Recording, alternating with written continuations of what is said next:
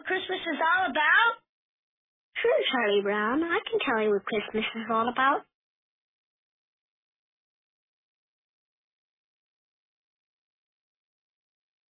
Lights, please. And there were in the same country shepherds, abiding in the field, keeping watch over their flock by night. And lo, the angel of the Lord came upon them. And the glory of the Lord shone round about them. And they were sore afraid. And the angel said unto them, Fear not. For behold, I bring you tidings of great joy, which shall be to all people. For unto you is born this day in the city of David a Savior, which is Christ the Lord. And this shall be a sign unto you. You shall find the babe wrapped in swaddling clothes, lying in a manger.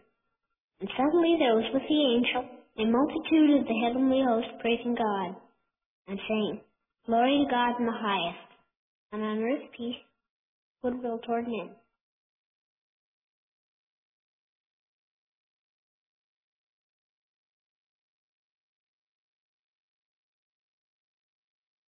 That's that's what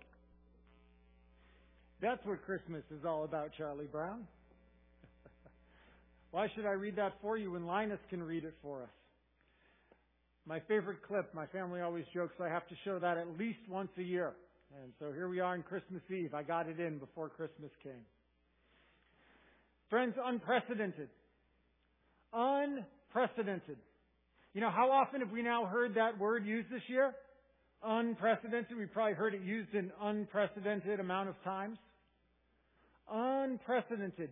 You know, little more than a week ago, Dictionary.com announced that after the site Dictionary.com had named pandemic their word of the year, the users of Dictionary.com, they elected unprecedented as the people's choice a word of 2020. Because with the pandemic and protests and a contentious presidential election and so much more, people have just been left grasping for a word to describe it. And unprecedented has emerged as almost a universal favorite. You know, I, I joke with Lee, I can't watch the news without hearing the word unprecedented at least once, if not many times. However, I want us to consider tonight, friends, that maybe we're using the word a little too loosely.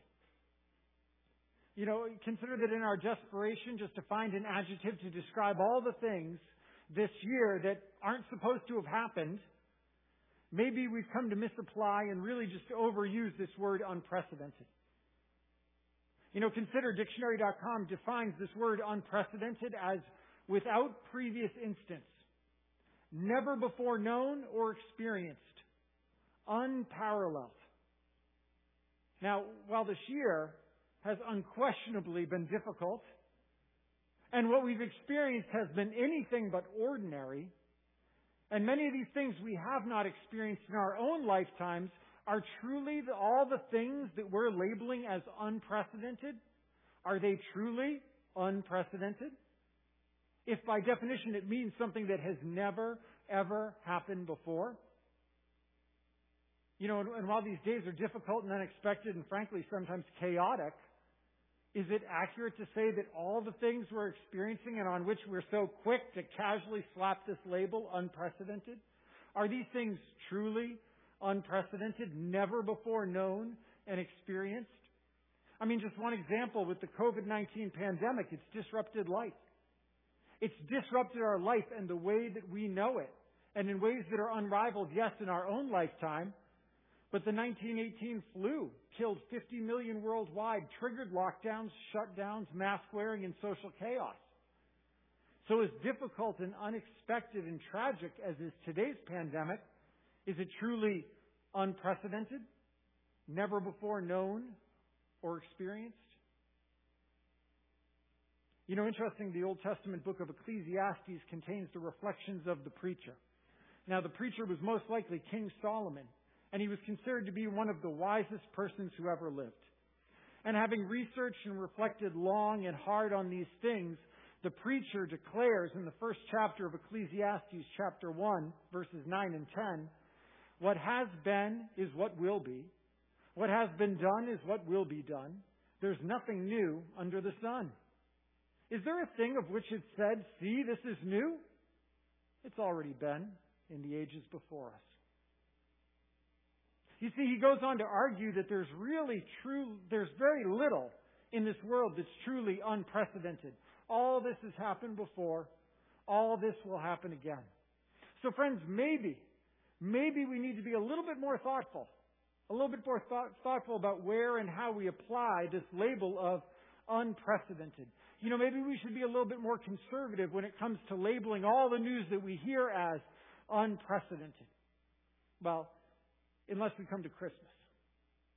Friends, we have come to the one time in the year that you can freely and liberally use the word unprecedented. Because the news story that we heard tonight is the one truly unprecedented news story that you will ever hear. We heard Linus read for us in the message of the angels in Luke 2. Fear not, for behold, I bring you good news, unprecedented news of great joy that will be for all people. For unto you born this day in the city of David is a Savior, who is Christ the Lord. These angels have shown up, friends, and they've given unprecedented news of great joy. News without previous instance, news never before known or experienced, and news absolutely unparalleled. The good and unprecedented news is that first Christmas a Savior was born. That is Christ the Lord. God Himself has come to save us.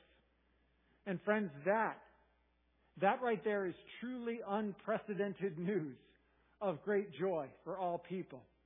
And what makes this news unprecedented, frankly, is that it is so unlike all the news that we're used to hearing. And it's so unlike the good advice that we're used to receiving. You know, we're used to good advice. We get it all the time. But what we hear here is not advice, but good news. You see, friends, we live in a world where, where good religious advice is abundant. Religious advice about what we should or can do to make ourselves righteous and right before God is abundant. Whether it's five pillars of faith, four yogas, a noble eightfold path, or a life marked with repentance, deeds of justice, prayer, and devotion, we're used to hearing good religious advice. Advice about how we might reach God. How we might clean ourselves up so that we might become presentable to God. How we might save ourselves. Because as the Buddha himself said, no one saves us but ourselves. No one can, and no one may. And as such, friends, the message of the angels is truly unprecedented because it's not more good advice about what we can do. It's good news about what God has done. Do you hear the difference? It's not good advice about what we have to do. It's good news, unprecedented news about what God has done for us. Christ is born to save us. This evening, right before the message, we, we sang that new song that we've been learning this month. Oh, come all you unfaithful. And in some ways, the song is really a partner song to another carol we're going to sing in a little while. Oh, come all you faithful. It's a classic carol. However, just as many of you, you know, if not more of you, might have, you know, shown up feeling a little more resonant with this new song. Not everybody showed up here tonight feeling oh, faithful, joyful, and triumphant, which is what we're going to sing. In fact, after this, this year, you might be feeling anything but faithful, triumphant, and joyful. Like Jacob reflected for us as he played that song and reminded us that it's been a hard year, and where is our hope in the midst of a hard year? So you might have shown up not feeling those things, but you might have said, wow, that invitation sounds like me. Come, all you unfaithful. Come, weak and unstable. Come and know you're not alone. Come, barren and waiting ones, weary of praying, come. See what your God has done. Christ is born for you. Friends, that's the invitation. And it's unprecedented good news. You see, what we find is that the gospel is unprecedented good news because it's not just news for those that have it all together. It's not just news for the joyful and the triumphant. It's news for you. And it's news for me. It's good news that Christ is born for you. Not after you have it all together. Not after you've heeded this advice or followed this path or kept these laws or practiced this way or cleaned yourself up to make yourself acceptable to God. The angels didn't announce good advice that you must do. He announced good news of what God has done. As we sang, see what your God has done. It's not about what you can do. It's not advice. It's good news. And friends, unprecedented good news. Because he's telling us, they're telling us what God has done for us. Christ is born. You see, because God looked and he knew our religion couldn't reach high enough. He knew that our devotion would never be consistent enough. He knew that our love is just not great enough. So God reached down to us in Jesus Christ. Jesus loves us enough to come and reach us exactly where we are. But the good news is that He loves us enough not to leave us there where He finds us. By His grace that's made possible by His death on the cross and His resurrection from the dead, Jesus offers us forgiveness, peace with God, freedom from sin and guilt, and a new life that begins with Him here and now and continues forevermore. This is good news of great joy, and friends, it's unprecedented in the history of creation. Christ is born for you. And the only question is will you receive him? But as you think about that, let me offer a disclaimer. The fine print. Count the cost before receiving this gift. Be forewarned because Christ is no average Christmas gift. He, he's not a Christmas gift that you receive and you just put him on the shelf alongside all of your other Christmas gifts.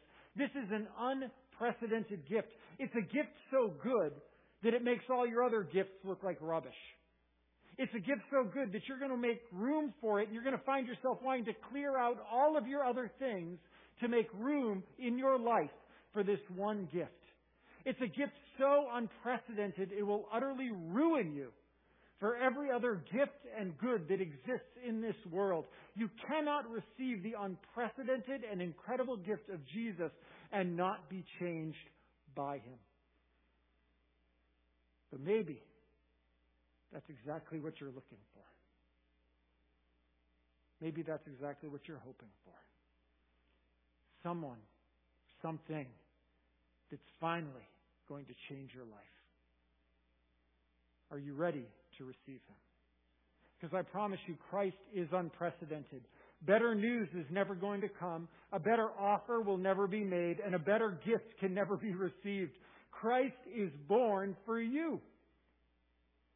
And if you're ready to receive Him tonight to make this an unprecedented Christmas celebration, speak to me after the service. Or if you're watching the live stream, contact me through the church website, chestnutstreetbaptist.org slash contact. I'd love to talk with you. I'd love to pray with you. And I'd love for you to receive this gift as your own. And church, friends, you who have already received this gift, remember as you have freely received, especially this time of the year, so freely give. This is unprecedented good news of great joy for all people. So go tell it on the mountain, over the hills and everywhere. Go tell it on the mountain that Christ is born. And more than that, born for you. Will this unprecedented news be your news this Christmas season? Let's pray together. Father, thank you. In a year when we're labeling everything as unprecedented, thank you for the truly unprecedented, unparalleled news that Christ is born. Christ is born for us. And Father, may this good news become our news. And may we who have this news be faithful to share until the whole world hears, the whole world knows, and the whole world joins us in singing and celebrating that Christ is born for us. In his name we ask. Amen. Friends, we come to the time of our service where we're going to sing some candles by carol, some carols by candlelight. How about we do it that way? So, we will have people who will come to, and light from the Christ candle and pass the flame to you. And when it comes time to put out your candles, we ask that you not remove your masks and blow out the candles rather. Put out your candles this way. There you go. Our little Christmas elf is demonstrating how to put out your candles with the tins that are provided so that you don't need to blow. Okay, that's enough of the Christmas elf. But friends, let's stand together and let's sing of Christ who was born for you.